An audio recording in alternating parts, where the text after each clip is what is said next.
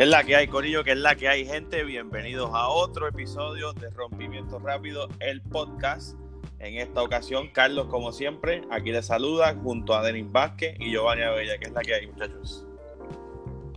Dímelo, mi gente. Estamos aquí, loco por grabar, loco por, por hablar sobre esta serie, porque mira que, aunque vamos a hablar de baloncesto en general, pero todo el mundo sabe que lo primordial es la serie final de la NBA, así que hay un par de cositas que hay que tocar. Loco por empezar. Benny, ¿estás contento con tus Toronto Spurs? Digo, Raptors. sí, sí, sí. Estoy contento por, estoy contento por Kyle Leonard. No estoy harto de odio como Skip Bayless, que anda por ahí destilando odio. Lleva un mes de playoffs destilando odio por Kyle Leonard. Tipo mete 40 puntos y dice, dice que falló un tiro libre en todo el juego y, que ese es el clave. Ah, no, pero, bendito Skip Bailey es fanático de los Spurs desde George Gervin, imagínate.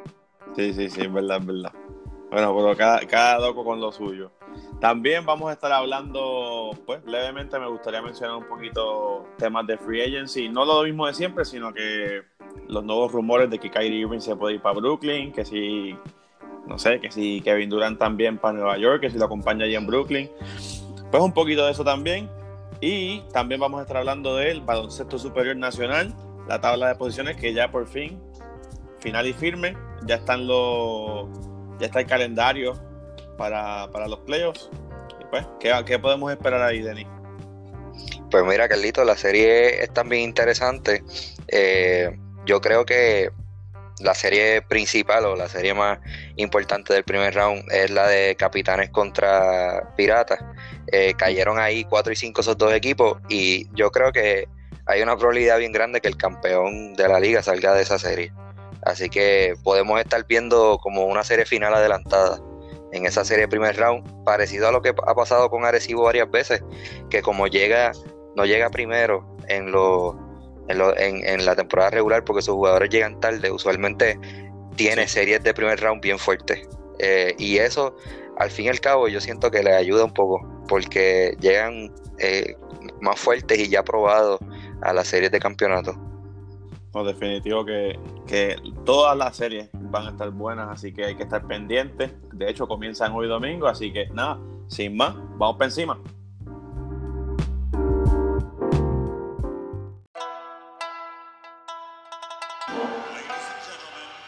Yo.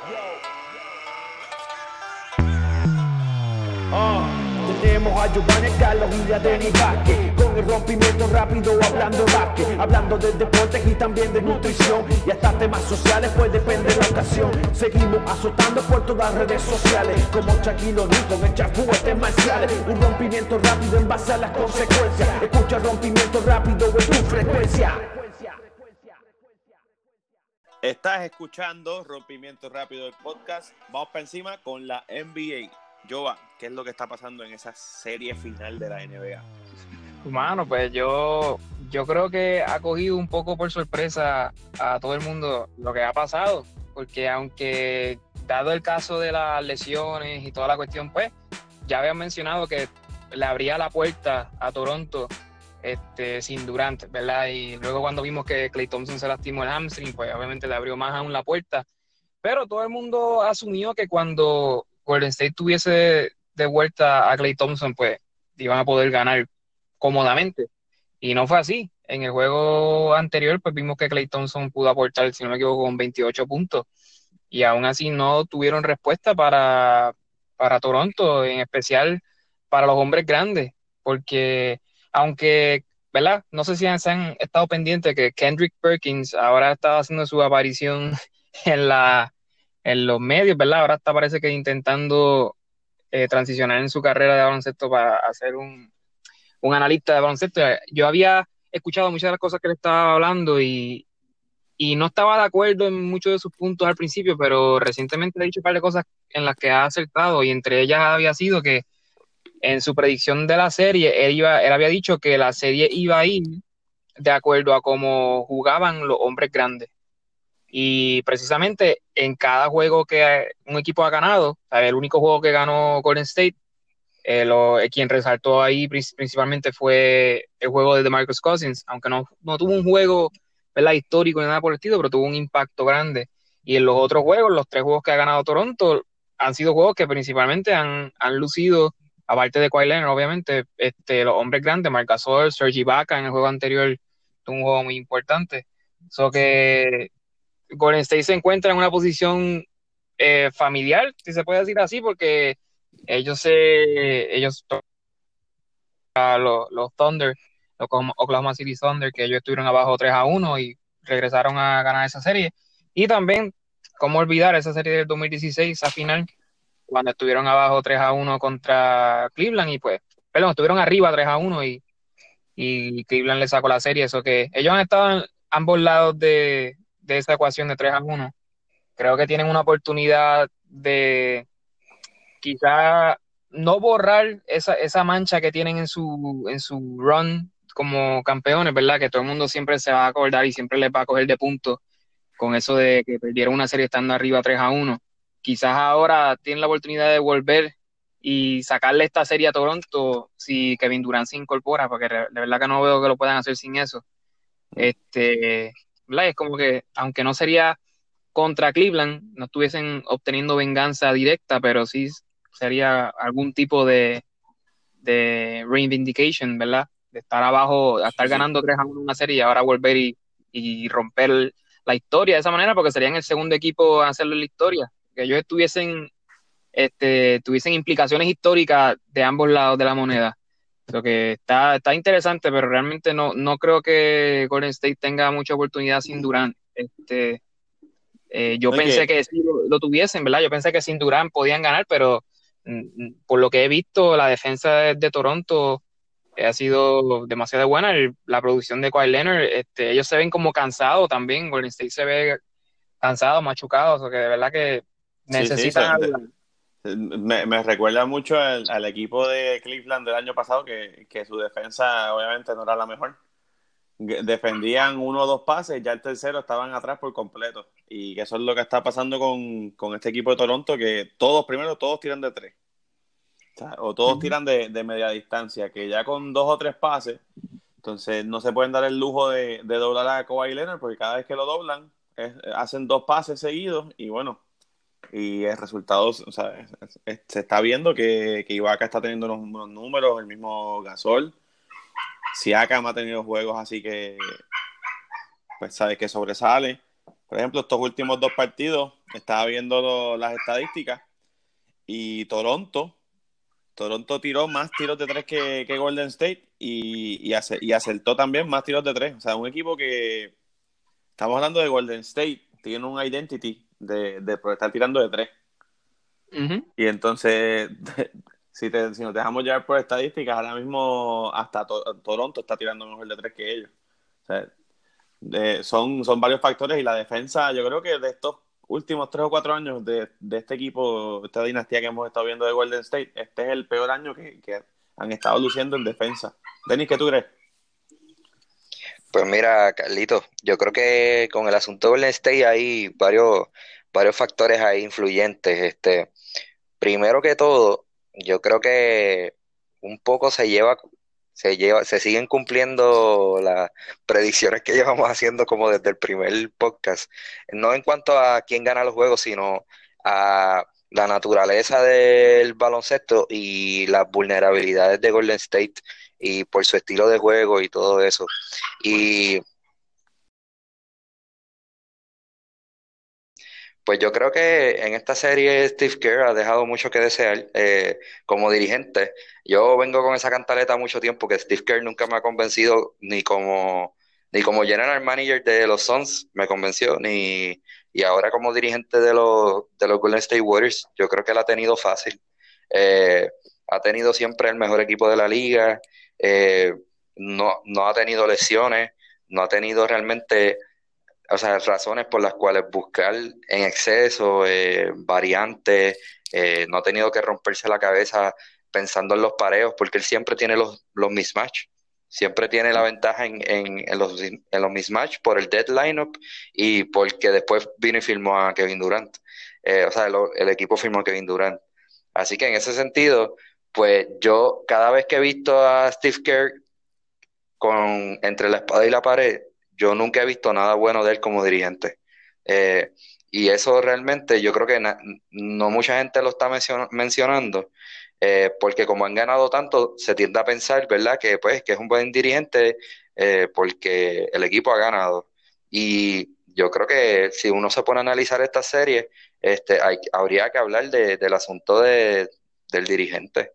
Eh, tú ves que eh, Stephen Curry no le, no le están saliendo las cosas, que el patrón de juego se tranca porque lo están eh, trapeando arriba, le están haciendo un box and one.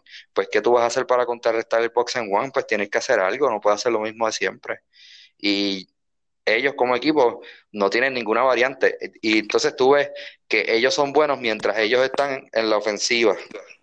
Mientras ellos están al, adelante, ¿verdad? Son front runners, pero a la que su equipo, el otro equipo le mete un puño, o sea, de momento reciben un punch del otro equipo o una respuesta a lo que ellos están haciendo, no tienen manera de, ellos no tienen manera de contrarrestar eso. Eh, y entonces, porque siguen haciendo lo mismo una y otra vez, y entonces no aguantan ese punch del otro equipo. Y a veces pasa que cuando hay un segundo punch es peor todavía, porque entonces se desesperan y empiezan a tomar tiros más difíciles, cada vez más eh, de por ciento más bajo.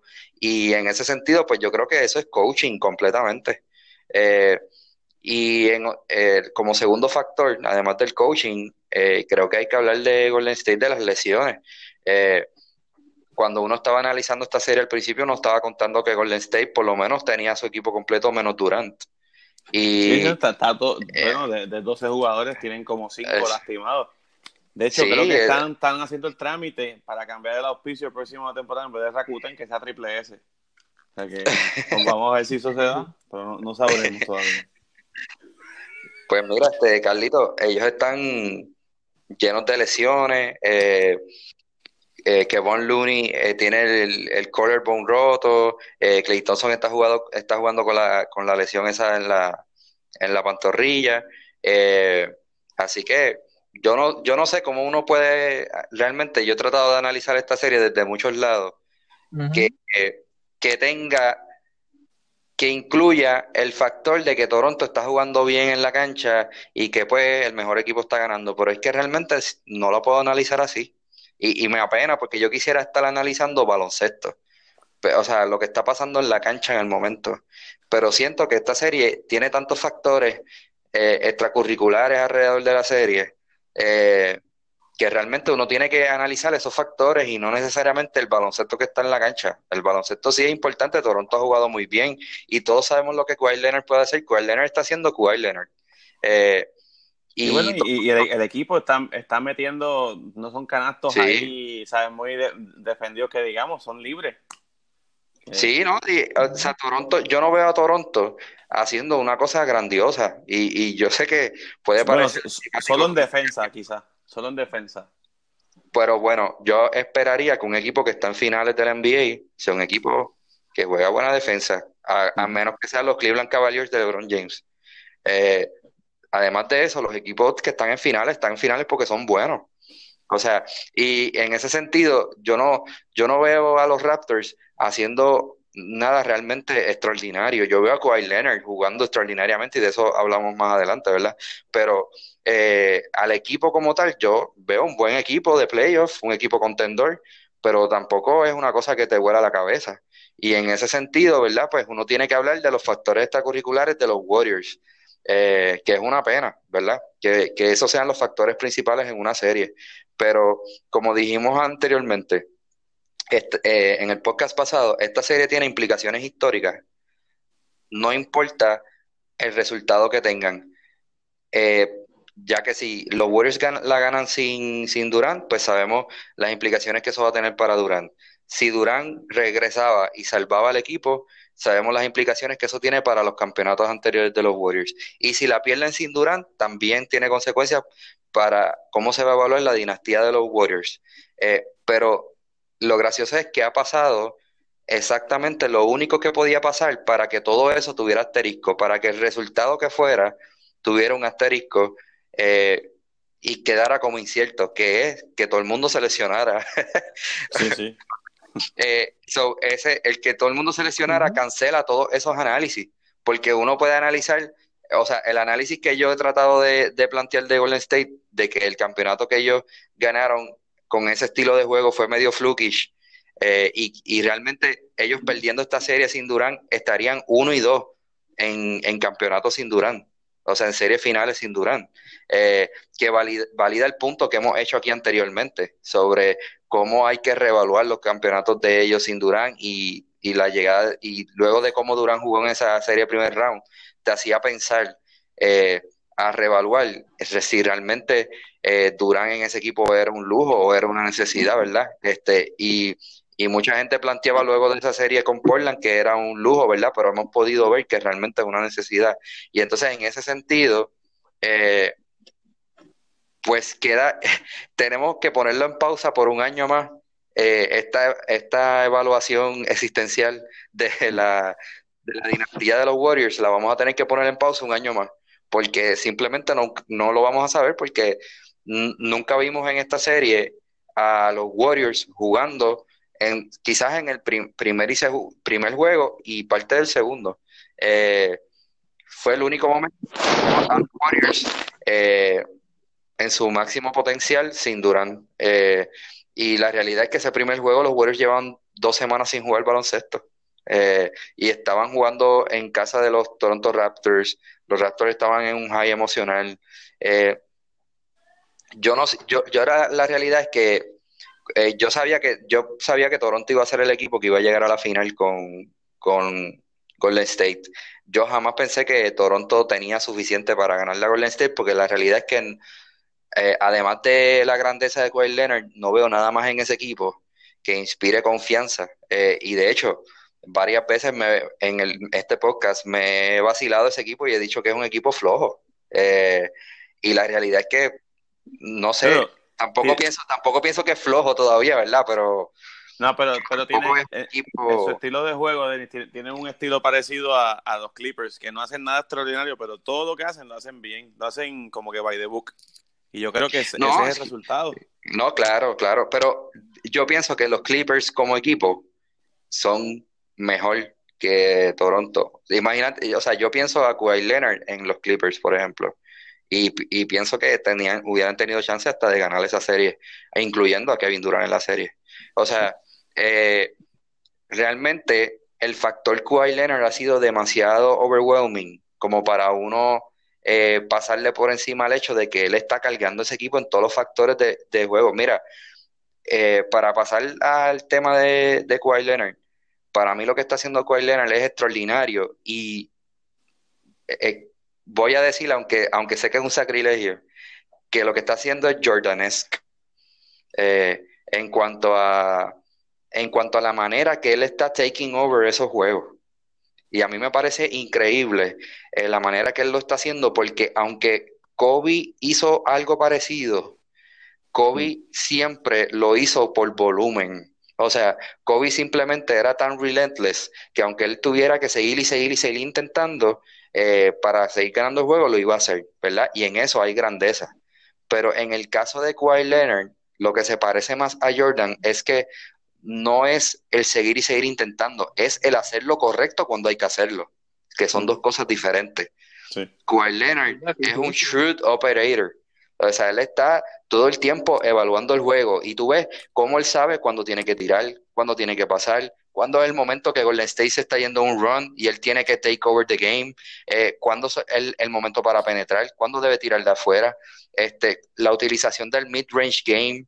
Eh, yo lo veo, obviamente, él tiene una personalidad totalmente diferente a Jordan y en ese sentido, pues, eh, uno pues no puede, no puede, realmente pues estas comparaciones siempre son bastante futiles, ¿verdad? Las de, las de jugadores y lo hemos dicho muchas veces en el podcast, pero yo nunca había visto desde Jordan un jugador controlando el juego de la manera que él lo ha hecho. Él, parece que está jugando Xbox y los demás están en el juego y él es el que tiene control. Este, así ha estado jugando esta serie. Y yo desde Jordan no veía a nadie haciendo esto. Claro, eso no quiere decir, porque yo sé que alguien puede decir no, pero, o sea, Kobe eh, y LeBron han impactado series así, pero lo han hecho de una manera diferente. yo creo que Kobe y LeBron son jugadores que han tenido que recurrir a ser relentless, a seguir intentando, a seguir como un toro hacia adelante. Y Kawhi Leonard no ha hecho eso. Lo que ha hecho Kawhi Leonard es pick his spots, estar todo el tiempo evaluando el juego y, y pensando qué hace falta de mí en cada juego. Y eso es algo que veíamos mucho en la, en la segunda, en el segundo tripit de la dinastía de los Bulls. Eh, cuando Jordan eh, físicamente no era, un, eh, no era el jugador que era en el primer tripit y él estaba constantemente escogiendo los momentos en los juegos donde hacía falta que él hiciera lo que tenía que hacer. mira, hay una estadística para mí bien brutal que es que Kawhi Leonard es el primer jugador desde Jordan que mete 35 puntos en un juego de finales sin, mm. sin cometer turnovers, sin cometer ni un turnover. Y con un usage rating altísimo, porque él es el jugador que está corriendo la ofensiva de, y la defensa. Ah, de hecho, y hablemos de la defensa. Eh, él es el jugador que está corriendo toda la ofensiva y él es el jugador que corre toda la defensa, es el quarterback de la defensa también. Y en ese sentido, para mí, lo que él está haciendo en esta serie es histórico y está brutal. Y, y más increíble es que lo está haciendo con un equipo que para mí es eh, de mediocre tirando a bueno. O mm. sea, e, ese equipo de Toronto sin él está en ese nivel, más o menos, entre un equipo normal y bueno. Está eh, bandeándose entre esas dos líneas.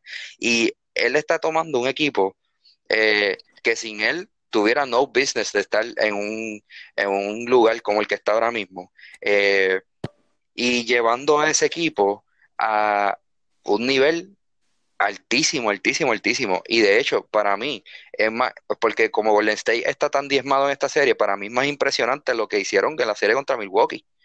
O sea, eh, porque Milwaukee estaba completo. Y, y los y Juan Leonard los desarticuló. Eh, con los desarticuló con la defensa y los desarticuló picking his spots en la ofensiva. Ahora bien, eh, creo que eh, esta postemporada valida a Kawhi Leonard como, como uno de los mejores, qué sé yo, tres jugadores de la liga y, y, está en la carrera con Kevin Durant por ser el mejor jugador de la liga. y creo, y yo no sé si hay otro jugador en la liga que hubiese cargado ese equipo de Toronto de esa manera. Y me explico, pienso que las habilidades de Durant, de, perdón, de Kawhi Leonard son perfectas para el equipo de Toronto, porque Toronto lo que necesitaba exactamente era eso. Era un jugador con la cabeza fría, calculador, que no estuviera eh, dejándose llevar tanto por las emociones fuertes que se viven en un, en un juego de playoffs. Porque el problema de Toronto era que Toronto estaba todo el tiempo overwhelmed por el stage en el que estaban. Y Kawhi era un jugador que nunca está overwhelmed. Mm. Siempre está tranquilo porque, y de hecho, y viene de, ese pedigrí de los, de los Spurs, que sabemos que son gente que está acostumbrada a jugar series todo el tiempo, eh, series de playoffs. Eh, así que en ese sentido, a mí me parece que lo que él está haciendo es histórico. Ya eh, hablaba ahorita de el récord ese de, de marcar 35 puntos en un juego de finales sin tenovers. El único que lo había hecho antes era Jordan. Eh, y para mí la, el performance que él ha tenido en esta serie es lo más parecido que yo, que yo he visto a la segunda parte de la dinastía de, Jordan. Eh, y de hecho, eh, está jugando aparentemente con un dolor de tendonitis en una rodilla. Pero la realidad, si tú me preguntas a mí, eso no lo está ni afectando porque él juega tan calculador y está todo el tiempo picking his spots para, para él tener que gastar la menos energía posible en el juego. Sí, la necesaria. Sí, y él está con un dolor de rodilla y entonces lo que hace es que hace un hesitation y tira una jumpita de media distancia. Eh, y cuando se siente bien, penetra y donkea. Y en ese sentido, a mí me parece que, nada, yo, yo siento que lo que yo estoy viendo de Kawhi Leonard es espectacular y es histórico. Y me hubiese encantado ver esto con un equipo de Golden State completo. Eh, esa es la realidad para poder ver a, a ese duelo de Kawhi Leonard contra Kevin Durant y Kawhi Leonard, aunque Toronto perdiera esa serie, ver un, un macheo histórico así. Así que básicamente ese sería las cosas que puedo analizar de esta serie. Yo creo que esta serie tiene un nombre y apellido, Kawhi Leonard, y es de, de las series que más he visto que un jugador, que un solo jugador está impactando todas las áreas de esa serie y que la serie con ese jugador y sin ese jugador es completamente diferente. Eh, yo pienso que no hay manera de, analizar esta serie sin hablar de lo que está haciendo Kawhi Leonard y sin plantear que eso sea el factor principal por el que Toronto está en este lugar. Porque vuelvo y repito, ese equipo sin, sin Leonard no tiene, tiene no business de estar en un nivel tan alto como el que están jugando ahora mismo. Sí. Y, pregunta que hago. Eh, se está especulando que, que Durant juegue ahora en, este Game 5. ¿Qué, qué, creen, Giovanni? ¿Tú crees que, tienen oportunidad o que va a pasar lo mismo? ¿Se pues, hermano, ahora? Este, de verdad hay, que ver en qué condición está Durant, porque todo apunta a que él, si él regresara no va a estar a 100%. Y, ¿verdad? Siempre, siempre tiran estos porcentajes al garete, como que nada, está en 70%, ah, está en 62%, en 80%. Una vez, el punto es, o está bien o está mal, como que no, sabe si, si está, si, si puede dar lo más del, este Jalen Rose en, en, un, en uno de los pregame shows de uno de los juegos de las finales estaba hablando sobre que él tuvo, no sé si es que tuvo acceso a una práctica que tuvo durante en estos días o si fue que tuvo eh, acceso a, al, como que al reportaje o a alguien que estuvo presente que le dio esta información, pero dijo mm. que ese primer workout en cancha que tuvo Durant no fue muy bueno. Y eso lo dijo previo al, juego anterior, al juego número 4. Mm. que, ¿verdad? Eso obviamente no inspira confianza para que regrese en el juego número 5. Yo supongo que Golden State está haciendo todo lo posible, su, equipo médico y, y, el training staff y toda la cuestión, para prepararlo para que pueda regresar en el juego número 5, porque si ellos no pudieron ganar Game 4 eh, en su cancha sin Durant, pues obviamente en la en Toronto se le haría más difícil dada la misma en, este, circunstancia. y, que este Drake está dando masajes allí y eso, así que.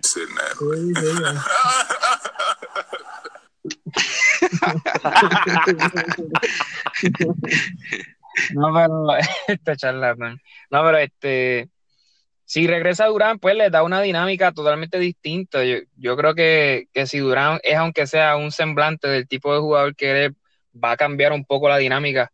Pero hay que ver si, como que si the damage is already done. Porque Clay Thompson, repito, aunque jugó bien el juego anterior, como quiera no está 100% y lo vimos que estuvo teniendo problemas con el hamstring en el juego anterior. El Looney está lastimado y todo el mundo dice, ah, Looney no es un jugador importante. Mira, si tú ves eh, a Golden State cómo juegan, todo el mundo sabe que él es importante, por lo menos para el sistema. Golden State está bastante finito eh, overall, como que ellos no tienen la misma profundidad que han tenido en años anteriores en su banca y toda la cuestión. Este, Looney, si no me equivoco, era el, leading score de la banca. Yo creo que él estaba metiendo como 10, 12 puntos por juego de la banca. O sea, son buenos. Este, y más cuando por lo menos les da una amenaza en, eh, defensiva, si se puede decir así, porque DeMarcus Cousins en, en su mejor momento, él, puede estar 150% bien. Y él no es un buen jugador defensivo y no se eleva, no, no le puedes tirar puente, no puede hacer esas cosas. Así que ese, ese tipo de rol de, de, hombre grande que siempre ha tenido Golden State en, su, en, su, en sus años este, de campeonato, eh, no es el tipo de rol que DeMarcus Cousins presenta al equipo. Siempre se necesita un jugador así, este alto, atlético, que corre un poquito, que le pueden tirar los puentes, Jefferson McKee. ni, tan atlético, porque exacto, Bogut no es que sea el más atlético, pero como, como juega un poco más elevado, lo que hace falta es eso. Y DeMarcus Cousins no ofrece para nada ese tipo de juego elevado. Y, y Looney, Looney estaba Ezeli, eh, Festus Ezeli, que no sé si mucha gente se acuerda de él, también venía de la banca. Yo veo a Looney y a mí me acuerda a Ezeli. Está haciendo básicamente lo mismo que hacía, su rol viniendo de la banca. Y pues tú le quitas ese factor y también Iguadala es otro que está en cancha, pero no está bien, así que es como dijo Denny, este, esta, la cuestión de las lesiones cancela mucho y, y tú ves la red, por las redes sociales todo el mundo, todo el mundo que quiere ver a Golden State perder está haciendo una fiesta con lo que está ocurriendo y lo están eh, esta, gente tiene también a Golden State tiene a Jordan Bell, ¿no? Que, o sea, está saludable. Sí, lo tiene, pero me sorprende que no lo han usado tanto. Este, ese, mismo tipo de juego. Sí, sí, él es, un poco más bajito y toda la cuestión, pero en, términos de atlético, es posiblemente uno de los más atléticos en el equipo.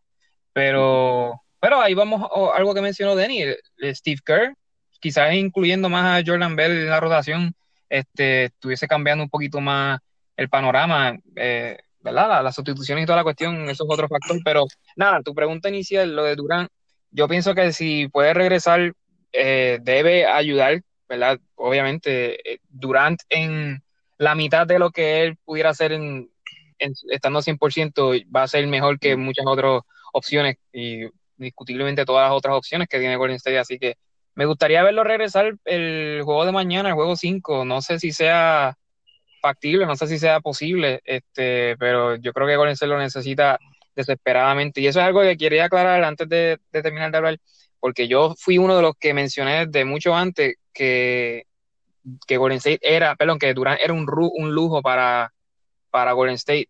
Y, y sigo un poco firme en ese, ¿verdad? En, esa posición porque él, es un lujo para la posibilidad de ellos poder ganar si está todo súper bien. Si todos los demás están perfectamente saludables, yo considero que ellos pueden, o sea, pudieran ganar un campeonato, sea con quien sea la final, este, dado el sistema que tienen. Pero es como decía Denis, que, él decía que él estaba en contra de mi punto o en desacuerdo, que él no era un lujo que era una necesidad para ser un equipo favorito. Y eso también estoy súper de acuerdo. Él, es una necesidad para, para tú apostar a que ellos ganen en un sweep, en un 5, en un 4-1, o sea, que un equipo súper dominante. Eh, es una necesidad para que ellos sean el equipo dominante que han sido los últimos años. Sin él no son así de dominantes, pero en, dada la situación ahora, con todas las lesiones y toda la cuestión, es, más necesario que nunca. Este, porque ¿sabes? Son demasiados los factores que están afectando a Golden State. hay que ver, hay que ver. No, y, y, bueno, eh, ofensivamente no cabe duda que, ofrecerá sus herramientas estando 70-80%, pero en defensa, Durant no creo que resuelva el, el, bigger picture de los problemas defensivos que tiene Golden State. ¿Sabes? y, los problemas defensivos que tiene Golden State principalmente se deben a las lesiones y el cansancio de los jugadores que están jugando eh, mucho más de lo que deberían porque los demás están lesionados. El eh, Curry está que no puede con su vida. Se pasa la mayoría del juego con las manos en las rodillas. Eh, él está haciendo lo mejor que puede, pero es que simplemente ahora mismo el equipo no tiene las herramientas para ganar. Bueno, Leonard igual. Leonard, también está cansado. Sí, Leonard igual, pero Leonard lleva cansado tres años. No, pero aparte de eso, yo pienso que, el cansancio que, se está viendo reflejado con Golden State ahora también es algo acumulativo a lo largo de estos cinco años. Porque estamos hablando de, jugadores en ese equipo, por lo menos el, los core, lo que son Golden, este, eh, Draymond Green, Guadala, Steph Curry, Thompson, todos estos jugadores que han estado desde el primer campeonato, porque en la banca han cambiado muchos de los jugadores, ¿sabes? la gente se olvida que en el primer campeonato estuvo Leandro Barbosa y él ni lo menciona en ninguno de, de, ¿verdad? siempre que, recuerdan de la banca y todo lo que todos los que tenían antes. Eh, y eso es algo, mano, que ellos están jugando ciento y pico de juegos todos los años, se están jugando más juegos que todos los demás equipos, así que es algo acumulativo también. Y, y se, se, iba hablando de la, temporada regular, eh, aunque no mencionaban lo de las posibles lesiones, ¿verdad? Porque eso es algo que nadie piensa que va a ocurrir este, decían que este iba a ser el campeonato más difícil para ellos, porque, bueno, vimos los problemas entre ellos en equipo, este, las frustraciones cuando no les salen las cosas bien. Yo imagino que ellos se aburren hasta cierto punto en la temporada regular porque ya el measuring stick de, la calidad de como equipo es solamente lo que tú haces en junio. Ellos deben estar pensando que no, todo esto es irrelevante, dale fast forward hasta junio y, y es el cansancio mental y el cansancio físico, este, está brutal, está brutal, porque si uno se pone a contemplarlo, estar cinco años consecutivos en la final, el mismo equipo, porque no es como le, pues LeBron estuvo, no sé si fueron ocho o nueve años consecutivos en la final, pero no fueron con el mismo equipo, él no estuvo con el mismo equipo cinco años en una final. Este, él presencialmente, principalmente estaba en la final, pero no, no el equipo, así que está brutal cuando te, no afecta solamente a un jugador, afecta a varios, porque es algo que, no creo que vayamos a ver en, en varios años, por muchos años venir. Yo creo que en el big en el big picture, eh, yo creo que como llevamos diciendo en este podcast hace un tiempo, eh, esta serie, estos playoffs, fíjate, en el primer podcast nosotros dijimos que estos playoffs van a hacer a la gente reevaluar eh, la teoría de juego que se ha estado utilizando los últimos años en la NBA. Y yo no sé si eso ha podido ser más cierto, porque literalmente todos los equipos que han recurrido a ese estilo de juego eh, se han visto bien vulnerables en estos playoffs y los equipos que le han dado candela o les han ganado, en el caso de, de, como dice Carlitos, que Toronto se parece a los Clippers, Toronto se parece a un equipo de baloncesto bien, bastante tradicional. Eh, eh, en ese sentido, eh, y tradicional no me refiero a jugar como en los 90, me refiero a un equipo que tiene mucho balance, tiene tiradores, tiene jugadores que pueden tirar su propio tiro, tiene fuerza debajo del palo. es un equipo realmente bien balanceado y un equipo, pues como usualmente se han montado los equipos, mirando que el baloncesto tiene múltiples facetas y múltiples necesidades y necesita jugadores para todas esas necesidades. Y yo creo que eh, la realidad es que, y lo he visto en, Twitter, eh, los analistas, eh, todos de alguna manera u otra reevaluando el asunto de el asunto de los Warriors, de, los de los Rockets, de los mismos Milwaukee Bucks, si ese estilo de juego realmente puede ser un estilo de juego en el que tú puedes rely on para ganar eh, campeonatos, este, un montón de campeonatos. Y bueno, Golden State hizo pensar a todo el mundo que sí, porque tenían a uno de los mejores jugadores de la liga que estaba bailing them out en, todo momento. Pero ahora que no lo tienen, ¿verdad? Aunque vuelvo y digo, con el asterisco de las lesiones, ellos van a estar uno y dos en, en finales sin él. Eh, y entonces en ese sentido, pues te hace y esa final que ganaron sabemos que tú sabes cuando tú le ganas una final a Matthew de la Vedova no hay mucho de que estar orgulloso. Bueno por eh, eso y ese mismo equipo de los Cavaliers tenía sus lesiones también o sea que también no por eso te digo. Y entonces en ese sentido pues yo pienso que esa revaluación eh, ya se está dando y realmente pasó lo que dijimos en estos playoffs, de que estos playoffs iban a ser un turning point en cuanto a cómo se estaba evaluando y la curva que había hacia jugar solamente el estilo de juego eh, promulgado por los analytics, eh, por ese tipo de analytics, ¿verdad? Porque no todos son iguales. Eh, por ese, el, el, estilo de recurrir al triple en exceso y el no tener ningún sistema de juego, el depender solamente del pick and roll, el que los dirigentes no hagan ni jugada. O sea, para mí, lo más terrible del, de, de cómo juega de la manera en que juega Golden State es que la realidad es que tú estás viendo una guerrilla glorificada y cuando tú tienes, igual que en la guerrilla, en las guerrillas el talento gana. Siempre los equipos, los mejores equipos ganan en la, en la guerrilla usualmente y cuando no ganan, no ganan porque tienen una estructura tan terrible, ¿verdad? Es tan laissez-faire, es tan eh, libre lo, lo, que hacen en la guerrilla, que un equipo con mediana estructura y que haga más o menos backdoor y pick and roll y tal, tal, tal, pues les ganan una guerrilla. Pues obviamente a una escala mucho mayor. Yo, yo veo que eso es lo que está pasando en la NBA. Eh, yo veo a estos equipos eh, que llegan con su guerrilla montada, ¿verdad? Y ya con la idea de, eh, porque es una guerrilla apoyada por, por el coaching staff y la gerencia del equipo, que les dice, ustedes tienen luz verde por ahí para abajo, tiren todo lo que sea. Y dependen de pick and roll y un par de cortes backdoor atrás para ganar series de playoffs una tras otra. Y yo pienso hasta qué punto eso es sostenible. Imagínate, imagínate si en cualquier otro deporte, nosotros vamos a decir en voleibol que de momento un equipo dice que todo lo que va a hacer es rematar por la 4 pues habría un triple bloqueo en la 4 todo el tiempo esperando el que está rematando y, y ese equipo jamás ganaría. O sea, Obviamente el baloncesto, en el baloncesto no depende tanto del talento individual de los jugadores, que esos equipos sí pueden ser súper buenos. Obviamente, como hemos visto el State, que es un equipo de campeonato. Pero ese, ese flaw que tiene su filosofía de juego está brutal y es algo que no, realmente no se podría ni repetir en ningún otro deporte. Porque e, es que piensa en cualquier deporte. Que tú, que imagínate un pitcher que solamente tirara el mismo picheo todo el juego. Eh, mm. aunque ese picheo sea 110 millas por hora, eventualmente le van a empezar a dar jonrones. Eh, y yo pienso que eso es lo que está pasando con ese estilo de juego y estos equipos, que eventualmente todo el mundo ya sabe lo que va a pasar. Eh, al momento que, al momento que Toronto le hizo el box and one a Curry, se acabó la serie. La serie se acabó con el box and one. Eh, y en ese sentido, para mí está brutal que tú no tengas una respuesta, un trapo de box en one, que es una cosa básica del baloncesto. Eh, para mí eso es super telling y, no sé si, y, me dice todo lo que debo saber de, los Warriors y del baloncesto actualmente.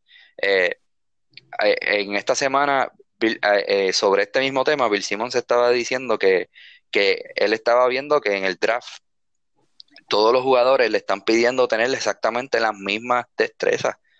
Todos los jugadores hacen exactamente lo mismo. Tienen que jugar de frente al canasto, tirar, eh, saber, los hombres grandes, saber rolear en el pick and roll, este, porque todo el mundo está tratando de, de draftear al próximo Curry, al próximo Clint Capella, al próximo Looney, eh, y él estaba diciendo que los jugadores de baloncesto normales, como un Kawhi Leonard, como cualquier de esos jugadores, los scouts no saben ni dónde ponerlo.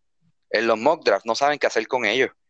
Porque todo el mundo está evaluando exactamente lo mismo. Y, estaba diciendo que nunca en, en, ningún momento de la historia habíamos tenido eh, eh, clases de novatos donde todo el mundo tirara igual. O sea, que tú vieras el release de todo el mundo y se pareciera tanto. Y tiene que ver con que, como se le ha dado tanto énfasis a la destreza de tirar y a más ninguna, pues todo el mundo tiene un tiro perfect, picture perfect, pero ¿y las otras destrezas del juego que hacemos con ellas? Un equipo puede sobrevivir así. Ya vimos que Milwaukee no lo pudo hacer. Ya, ya vimos que Houston no lo pudo hacer y los Warriors van por las mismas. Eh, así que yo creo que podemos ver, yo pienso que en los próximos años se va a seguir acentuando, ¿verdad? Esta tendencia que estamos viendo. Pero yo creo que poco a poco estamos viendo eh, más cuestionamientos sobre ella, no como hace dos años atrás que todo el mundo lo daba por bueno y como la revolución baloncelística y todo va a ser así y el mundo es maravilloso. Hoy en día todo el mundo está viendo los flaws que puede tener y cómo puede mejorar eso. Así que llévatelo, Carlitos, que vamos, hay que hablar de BCN. Vamos allá, vamos allá. Y antes de cerrar con la NBA, solamente esto nos va a tomar un minuto, pero quiero hacer una nueva propuesta, un nuevo segmento. Y adivinen cómo se llama el nuevo segmento. ¿Cómo se llama? ¡Se murió!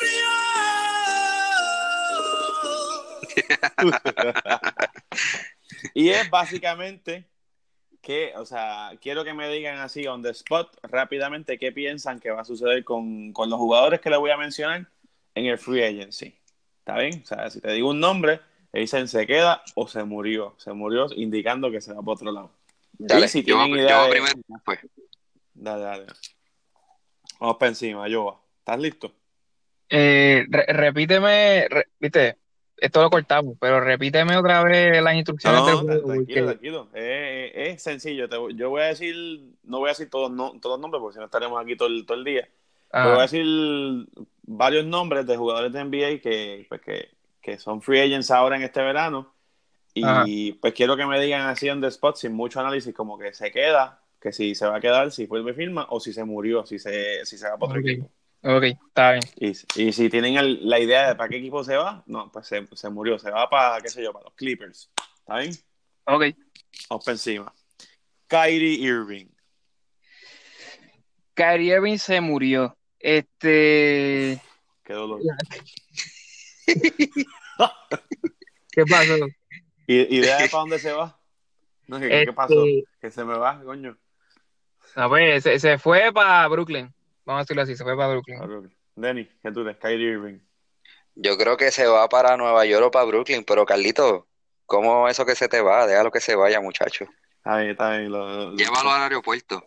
Sí, sí, sí. Págale el pasaje. Clay Thompson. Eh, se queda, se queda, se va a quedar. Eso no va para ningún lado. Denny. Se queda porque se queda porque Durán se va. Es que eso me trae el próximo tema. Kevin Durant. Yo va. Se murió. También se va. ¡Se murió! ¿Y para dónde se va si se puede saber? pues esa, esa para mí es la que está difícil porque todo el mundo está pareándolo que se va 100% para donde va Kyrie Irving o viceversa. Kyrie Irving va 100% para donde va Durant y yo pienso que no va a ser así. Yo pienso que van a terminar separados. Este, pero no sé para dónde, no sé para dónde. Yo, inclinación, uno New York y otro Brooklyn. Vamos a ver. Denny. Yo creo que se va. Eh, y de hecho, por eso creo que Clay Thompson se queda, porque es que ellos no tienen chavos para pagarle a, los a todos, a los, a los cuatro. Así que si Durán se quedaba, uno de los otros tres se tenía que ir. Así que yo me voy a ir con que Clay Thompson se queda y Durán se va. Eh, y yo creo que se va para los Knicks y tengo un Dark Horse por ahí, Carlito. Tengo un Dark Horse. Dark Horse, ¿cuál será? Sí. Tengo el Dark Horse de los Clippers.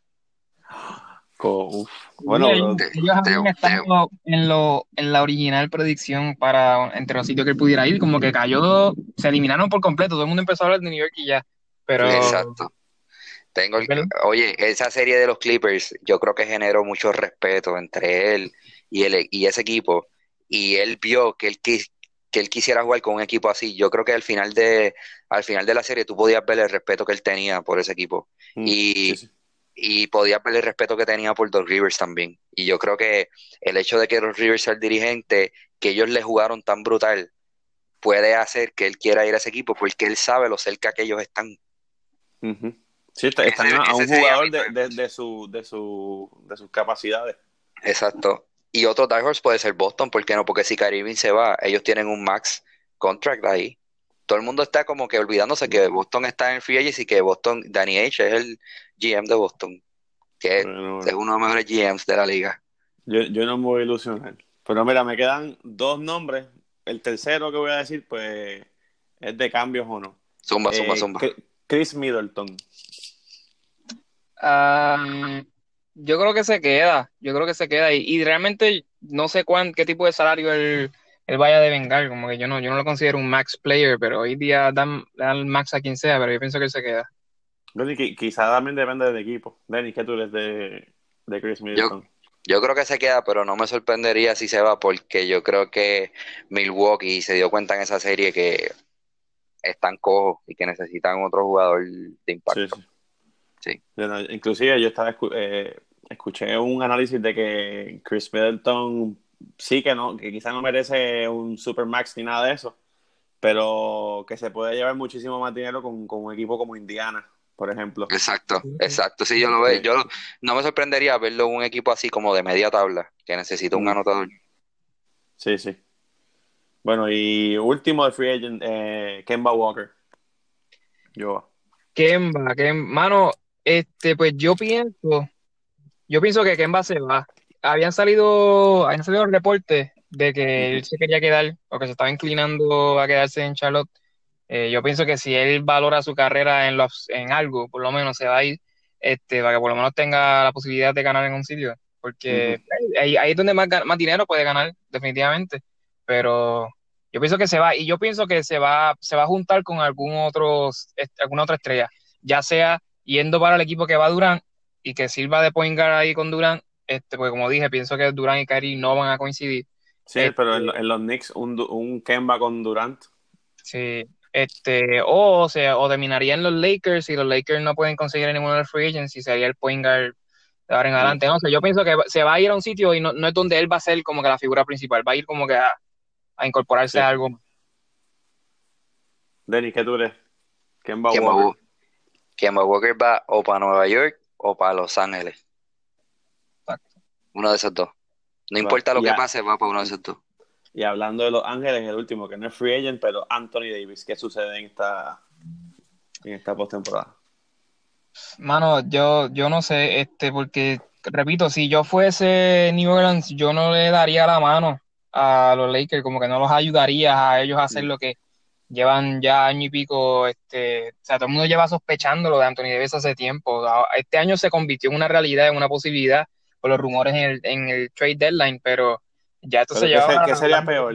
Eh, ¿Por estar mordido, quedarte sin nada o por lo menos sacarle algo? No sé.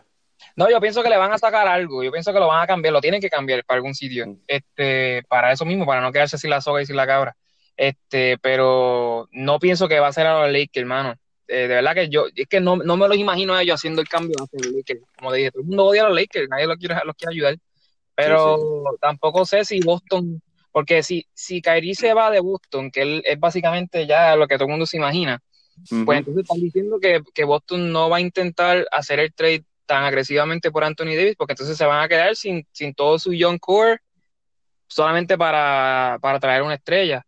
O sea, no sé, versus tener ya tu estrella con Kyrie Irving, entonces mover a alguno de los jóvenes para traer una segunda estrella. So que al Kyrie Irving irse, pues eso casi elimina un poquito a Boston de la ecuación, al menos que tengan un tercer equipo para el trade. Pero no sé a qué otro sitio lo pudieran cambiar si no es los Lakers, porque todo el mundo está hablando de, de que tienen la mejor oferta, o sea, por todos los jóvenes y el cuarto pick, pero yo pienso que lo van a cambiar antes de que empiece la temporada, pero no sé para dónde. Pienso que no es los Lakers. Vale, vale, pues Denis, antes de cerrar, ¿qué tú crees? Yo creo que Anthony Davis lo van a cambiar. Eh, pienso que, que al final va a terminar los Lakers. No sé. Veo, veo difícil que, le nieguen, que le nieguen eso a LeBron. Eh, Mm. Y más que LeBron, lo más seguro le da un tryout ahora con los Looney Tunes. Yo, yo pienso que él terminaría en los Lakers, sea como sea, pero, pero como agente libre. Se me, hace, se me hace difícil verlo terminando como pieza de cambio, pero ahí ojalá, porque pues, yo soy Lakers.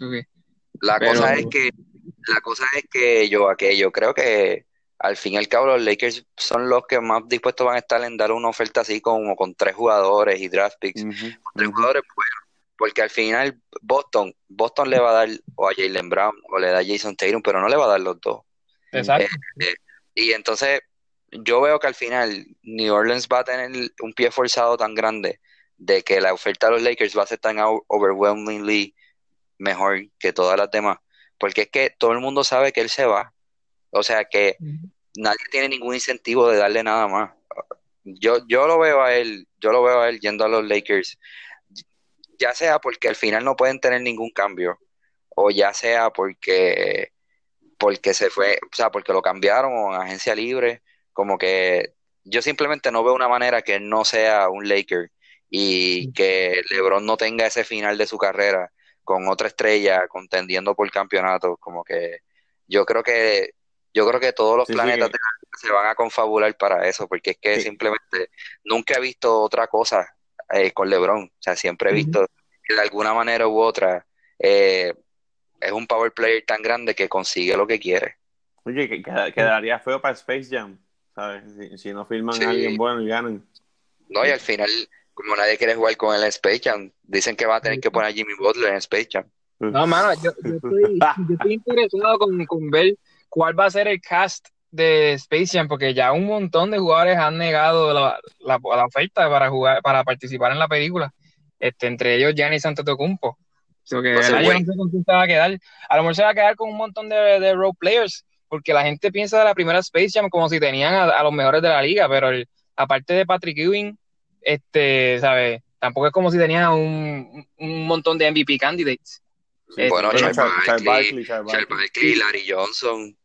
Está bien, pero ajá, Larry Johnson, Maxi Bogues y Sean Bradley. De, de los cinco, tenías tres que eran como que, pues, Larry Johnson era muy bueno, pero no Era un era. All-Star en ese momento y todo el mundo Pero- pensaba que iba a ser una En el estrella. momento, en el momento, por eso. Sí. Nada, yo, ¿Ves que- yo o sea- que, podían haber tenido mejor cast, este, no sé. Pero igual que ahora, como que yo pienso que van a tener peor que en aquel momento. Este, Y, usted, y ustedes. ¿Y quién sería el equivalente de, de, de Mossy Bogues? Este, Fred VanVleet, Barea. Ahí se Thomas ahí con, con media cadera de, Ay, se la toma con una cadera así. Ay, media y- cadera de Kentucky ahí. Y se la arreglan, los los Looney Tunes se la arreglan. Sí, sí, porque La. Con martillo, tienen la media- marca Acme. Sí, sí. Oye, pero mira, pero, no, pero en serio, antes de, de cerrar, ¿ustedes creen que, ¿cómo era que se llamaba? Que a Box Bunny le quede Yompa?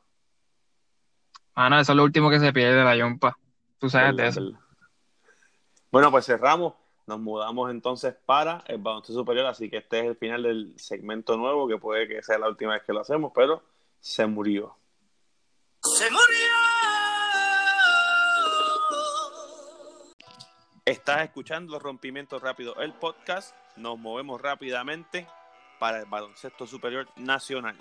Denis, ¿qué está pasando ahí en el baloncesto local? Bueno, Carlitos, vamos a hacer un recuento de la serie este, y hacerle un bracketcito. Eh, yo creo que la serie se le dieron súper interesante todas.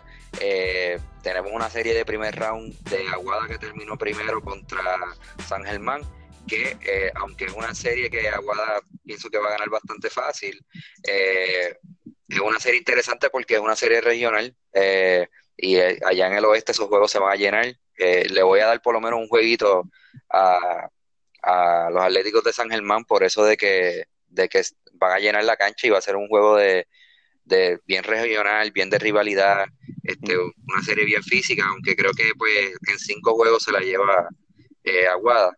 Eh, sabemos que Aguada tiene a... Oye, escúchense esto. Al fin y al cabo, ¿quién va a salir de Rookie of the Year? John Holland. ¿Ustedes creen realmente que un jugador que tiene casi 75 años de edad puede ser rookie? O sea, nosotros tenemos que reevaluar eso de rookie. O sea, hay que ponerle, hay que ponerle no solo que sea el primer año, pero también un tope de edad, que sé yo, 25 años. Sí, bueno, el, primer año en, liga profesional, quizás. Exacto. No, porque está brutal. O sea, John Mola, un jugador que ha jugado en mundiales y va a ser Rookie of the Year. Nada. Por, eso, este, pues. Seguimos, seguimos. Eh, increíble, increíble. Oye, oye, y Cristian Pizarro, le van a quitar ese, ese Rookie of the Year y eso es lo que él necesitaba para regresar al Recibo.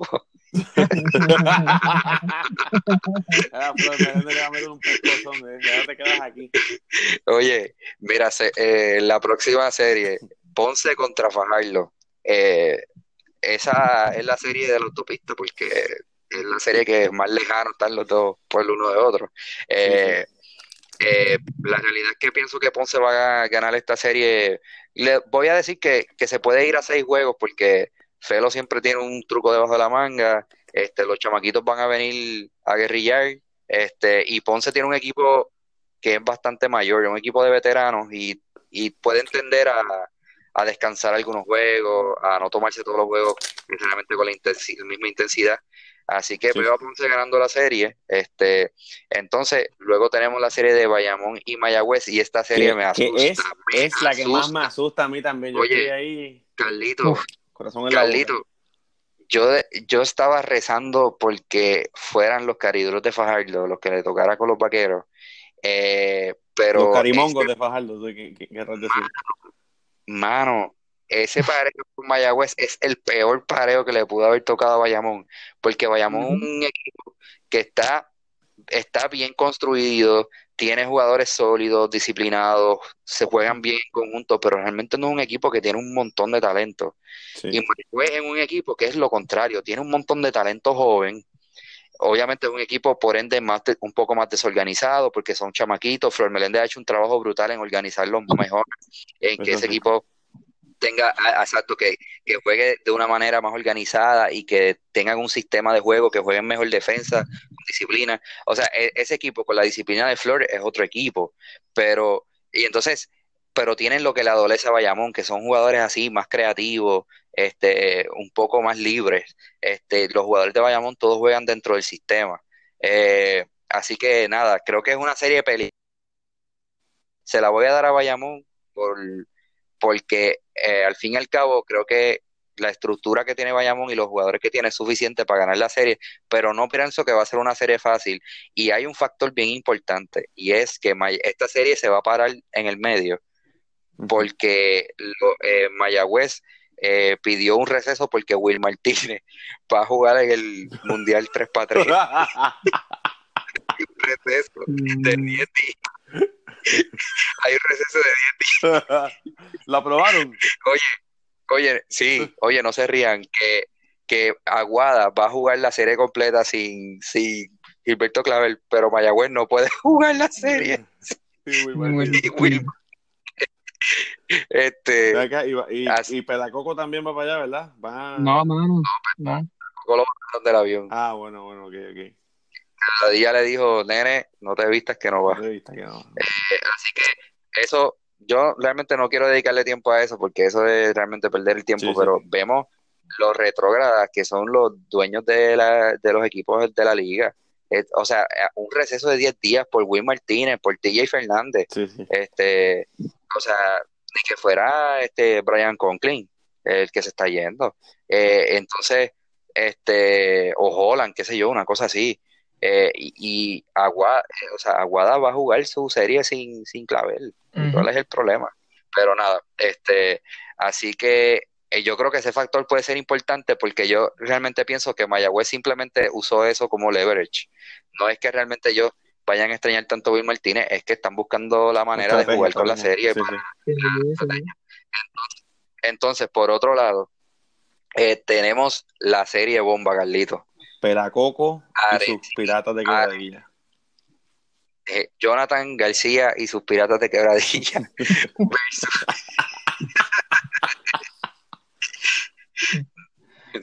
Oye, eh, Jonathan García y sus piratas de quebradilla contra Yao López y sus capitanes de Arecibo.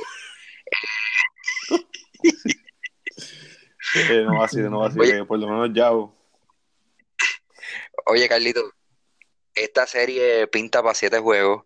Eh, realmente no tengo idea de quién va a ganar esta serie. Se la voy a dar a Arecibo por pedigrí, porque creo que tienen el pedigrí, la experiencia para ganarla. Mm. Eh, pero, oye, y otra cosa, el que sobrevivió a esta serie va a una serie de segundo round contra Aguada, mi hermano. O sea, que como, como yo les había dicho en el podcast pasado, había una posibilidad que esos tres equipos se eliminaran entre ellos, lo que abre una posibilidad brutal para que los vaqueros entren a- lleguen a la final, Sí, sí. o, o el mismo Ponce. O sea, Ponce y los vaqueros, que son dos equipos que realmente en cualquier otro año de la liga no tendrían posibilidad de llegar a una final, la tienen, la tienen este año, eh, porque esos tres equipos, por las posiciones que quedaron, se van a matar entre ellos. Eh, oye, y quién sabe si uno en una final le puede dar un palo a uno de esos equipos. Claro, claro. Este, así que, eh, eh, ¿verdad? Como vaquero que soy, estoy agradecido de que ese braque haya quedado así. Eh, esa serie de primer y segundo round, de esa serie de primer round de Quebradillas y Arecibo va a ser una serie para mí a seis, siete juegos súper reñida. Eh, y creo que Arecibo y Aguada se van a matar en ese segundo round. Eh, y eh, al fin y al cabo el campeón saldrá de, de una de esas series. Tenemos una, básicamente una serie semifinal en primer round. No, Eh, por eso. Mira, y, y en el caso de, de que los santeros, por ejemplo, pues vamos a ponerle que lleguen a la final y un equipo como los vaqueros también llegue a la final, pues se rumora por ahí que a John Holland le gusta mucho la piña colada. ¿Y qué pasa? Que en el rancho vaquero tienen cierta fama de darlas que, y que te dan indigestión después de comer, de tomarte la piña colada, así que vamos a ver si eso también juega un factor. Ya, ya. Panadilla premiada este, pero esta serie, la serie pintan para ser bien interesante. Eh, los Piratas de Quebradilla tienen, eh, tienen un equipo súper completo eh, y tienen todo para ganar esta serie, pero Arecibo tiene la experiencia y el pedigrí eh, de campeones eh, y tienen, tienen este, realmente ese equipo que viene siempre de menos a más y yo pienso que Quebradilla, Quebradilla va en picada. Quebradillas empezó primero y ya va por, iba por cuarto. Este, así que nada, este, esa serie pinta interesante. Rapidito, rapidito, antes de que Giovanni dé su análisis, Mm. eh, eh, Rookie of the eh, Rookie of the Year se lo van a dar a John Holland. No lo voy ni a analizar porque no vale, Sí, sí. no, no tiene gasto. Dirigente del año, aunque dirigió poco tiempo, yo se lo daría a Flor Meléndez. Eh, Sí, claro, Porque- la tortilla. último y nati muerto en la liga a hacer un equipo que nosotros hasta pensamos que puede dar un palo en, en el primer round. Eh, eh, MVP se lo daría a Brian Conklin. Cuando, y lo dije en este podcast cuando empezaron, eh, lo cambiaron de que eh, empezó siendo refuerzo de quebradilla, matando la liga, los dejó en primer lugar y se fue y quebradillas cayó el cuarto se fue al, al peor equipo de la Liga Mayagüez, que estaba, ya estamos, estaban listos para meterlo en el ataúd. Mm. Y llegó Brian Conklin eh, junto con Flor, llegaron los dos casi al mismo tiempo, y Brian Conklin tiene ese equipo en sexto lugar. Él siendo el líder indiscutible del equipo, cogiendo 13, 14 rebotes en todos los juegos, este, es una máquina de doble doble, así que yo el MVP se lo daría a, a Brian Conklin. Eh, y progreso del año se lo daría a Mar López. Isaac Sosa, ¿no? Oye,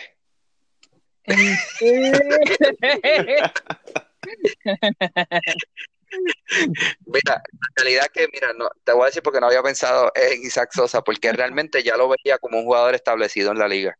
Y yo usualmente este premio de Most Improved lo veo para un jugador que era nadie. Y de momento es un jugador que hay que contar con él en la liga. Bueno, pero, pero como, sin como duda, están viendo los premios ahora de Rookie of the Year para John Sí, es verdad, es verdad. No, no, no. La realidad es que tienes razón. Voy a cambiar el pick. Y yo creo que el, el, el progreso del año tiene que ser este Isaac Sosa.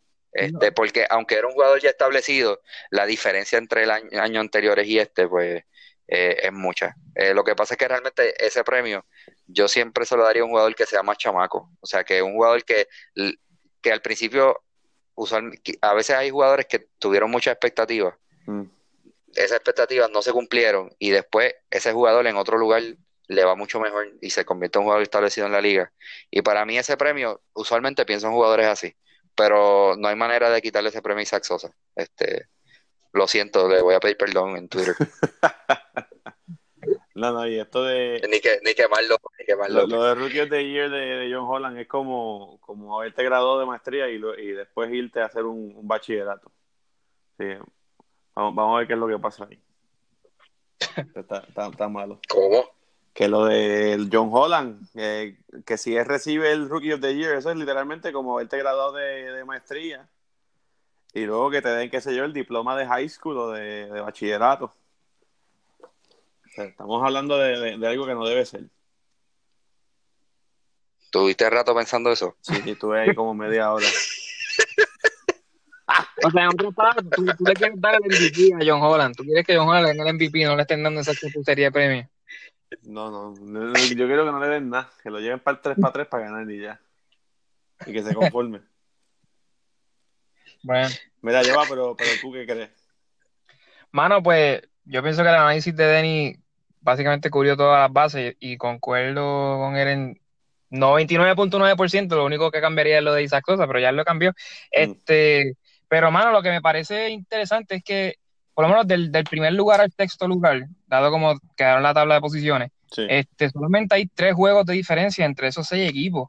Así que, sabe que en esa, por lo menos en la serie de Bayamón y, y Mayagüez, la serie de, de los Piratas y Arecibo, esas dos en particular, nadie, absolutamente nadie consideraría un upset que gane el seed más bajo. O sea, que gane Mayagüez o que gane, obviamente, Arecibo. Este, y No, nada, yo, Puede haber debate de, de que Mayagüez ahora mismo, entrando a los playoffs, es el equipo más caliente. O sea, han, han Sí. hecho un giro, pero descomunal, yo diría. O sea, Sí, que los, sí, los vaqueros están en peligro. Eso me asusta. No, yo, yo- no solamente, o sea, Denis habló de su perspectiva, que él, él estaba orando para que no le tocara Mayagüez a Bayamón, porque obviamente somos vaqueros los, los tres aquí, este, pero yo, yo estoy seguro que todos los otros equipos de la liga estaban orando eso, que no les tocara el macheo contra, contra Mayagüez. Estoy seguro que Aguada no quería que Mayagüez hubiese bajado a, a octavo y que les tocara en primera ronda. Este, eso que nada, todos los macheos van a ser bien interesantes, mano. Este, el, el más flojo, si se puede decir uno así, es ese, el 1 y el 8, el, el Aguada y San Germán. Pero, y cuidado, y cuidado, porque si, si Saxosa se calienta, ¿sabes? Uno nunca sabe, ¿verdad? En el baloncesto, un jugador afecta mucho. Así que si él se tira de esos juegos así como se tiró esta temporada, este, puede pasar lo que sea. Y, y eso que entra Gary Brown también ahora, que entra ahora a la postemporada, otro- un jugador que pues, el MVP del año pasado que no estuvo en toda la temporada. Así que eso es otro, otro factor. Pero va a estar interesante, mano. Yo, yo pienso que todas las series son dignas de ver. No es como que uno debe decir, ah, esta serie, pues vamos a escucharla esa, vamos a enfocarnos en la de, en la de Quebradillas y la de Arecibo nada más, la de Bayamón. Creo que todas tienen, tienen su, su sabor. Hubiese estado brutal, hermano, que Arroyo no se hubiese ido y se hubiese quedado con Ponce para ver ese macheo, esa primera ronda contra Fajardo. Uf. Este, Sí, sabe sí. que todo el mundo está toda esta polémica fuera de la cancha y el reburú con Felo y qué sé yo. Yo estoy seguro que hubiesen habido unos cuantos encuentros así en el que Arroyo hubiese metido un tiro acerca de la banca de Fajardo y hubiese hecho algún gesto a Felo. No, se hubiese sido bien entretenida, como que para más aún por lo que, no solamente por lo que está pasando en cancha, que sé que va a ser entretenido este de por sí, pero toda la, la historia alrededor de esa Sí, serie está brutal. Este, pero nada, Carlos, ¿y tú? ¿Qué tú piensas? Ah, pues eso mismo, yo. Yo. Carlos, Carlos, Ajá, sí. Carlito, ¿tú te acuerdas cuando, cuando una serie, cuando Felo era este eh, apoderado de Quebradilla, una serie que la- los fanáticos del equipo contrario, una serie final, llevaron un, un cartelón de estos como el de LeBron llorando, pero de, de Felo, sí. y Felo fuera en medio del juego. Así, a, romperlo, a romperlo. ¿Qué lo viste?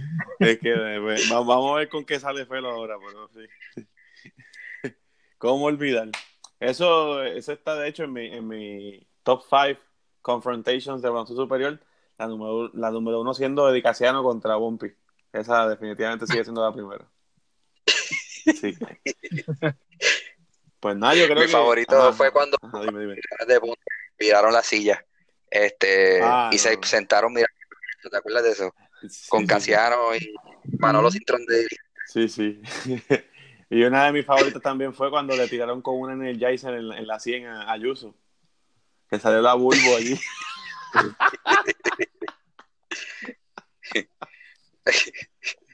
Qué mal la BCN. No, de, verdad- de verdad que.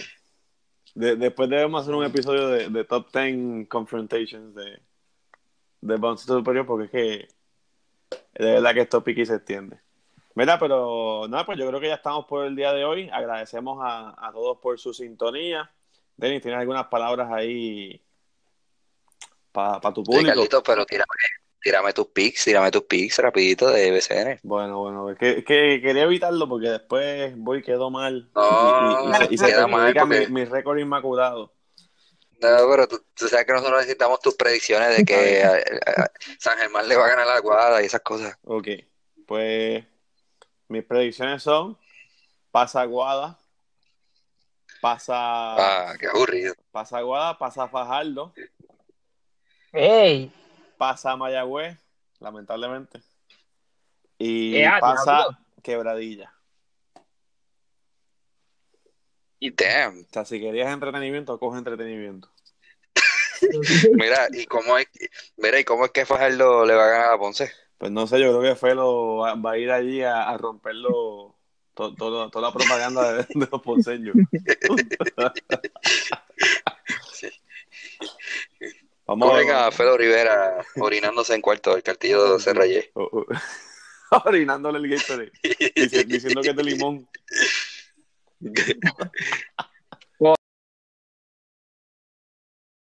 Agradecemos a todos por su sintonía. Nos pueden seguir en las redes sociales, nos pueden seguir en Twitter, en Facebook.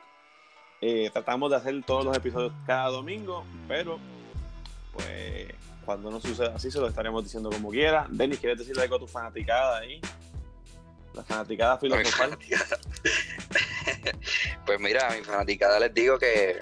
Ah, y, a, y a los haters también, Carlitos, porque tú sabes, Sí, sí. eh, nosotros estamos empezando, pero, pero tenemos dos o tres, dos o tres haters por ahí ya. A los haters les digo que nos pueden escribir por Twitter, nos pueden escribir por Facebook, eh, le pueden escribir a- al teléfono de Carlito de España. Sí, eh, eh, y nos envían todos sus cuestionamientos, los debates, las opiniones. No, que- Están sí, a favor sí. de lo que nosotros estamos diciendo. Si en quieren contra. debatir en el estamos- aire, los llamamos para que Oye, debatan con nosotros, seg- sean parte del programa. Seguro que sí. Este, como lo- si ustedes quieren interactuar con nosotros de cualquier manera, ¿verdad? Y obviamente decimos lo de los haters eh, vacilando, pero de la manera que ustedes quieran interactuar con nosotros, ya sea para estar de acuerdo o para traernos otros puntos, estar en contra de nuestros puntos, Claro. estamos en la disposición y queremos eh, que la gente no, no- nos hable y nos debata sobre los temas que nosotros estamos trayendo y ir creando una comunidad, ¿verdad? De debate de baloncesto. Así que, este, nada, eh, escríbanos, estamos ready para, para este próximo juego de la NBA y los playoffs de BCN. Nos vemos la semana que viene.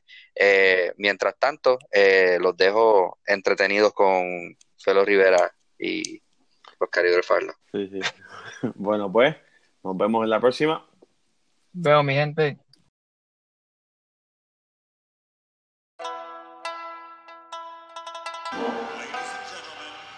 Yo. Ah, tenemos a Giovanni Carlos y a Denis Vázquez. El rompimiento rápido, hablando básquet, hablando de deportes y también de nutrición y hasta temas sociales, pues depende de la ocasión. Seguimos azotando por todas las redes sociales, como Shaquille O'Neal con el chafú, artes marciales. Un rompimiento rápido en base a las consecuencias. Escucha rompimiento rápido en tu frecuencia.